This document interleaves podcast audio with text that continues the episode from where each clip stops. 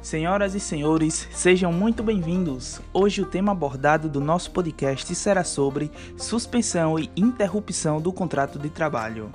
Bem, o direito trabalhista tem por objetivo garantir direitos necessários aos trabalhadores, visto que este é parte hipossuficiente da relação de trabalho. Para isso, a legislação laboral possui princípios específicos que têm o interesse de orientar os operadores do direito. Dentre os princípios, destaca-se nesse tema o da continuidade da relação empregatícia. O referido princípio estabelece que o contrato de trabalho deve ser firmado, em regra, por tempo indeterminado.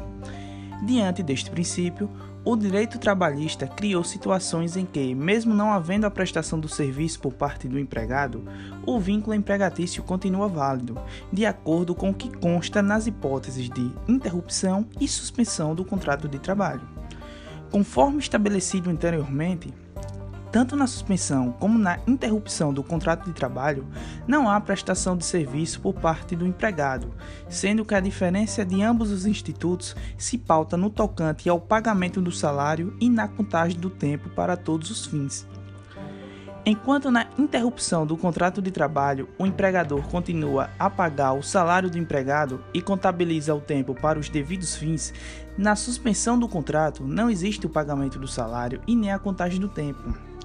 A CLT traz as hipóteses de interrupção e suspensão do contrato de trabalho nos artigos 471 e seguintes, bem como no 392, 393 e 345. A seguir, citaremos exemplos de casos de interrupção e suspensão do contrato de trabalho. São casos de interrupção do contrato de trabalho.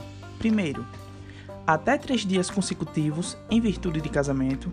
Segundo, no período de tempo em que tiver de cumprir as exigências do serviço militar.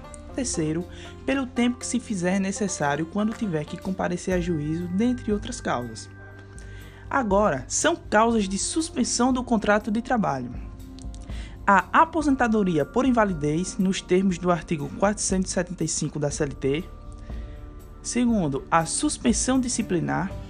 Terceiro, a ausência do empregado por motivo de prisão, entre outros. Porém, além de haver expressamente na CLT os casos de interrupção e suspensão do contrato de trabalho, na doutrina e jurisprudência existem casos controversos que geram discussão acerca do tema, a exemplo da licença maternidade e do aborto não criminoso. Bem, por hoje é só, fiquem ligados que logo mais novos podcasts estarão disponíveis para vocês. Tchau!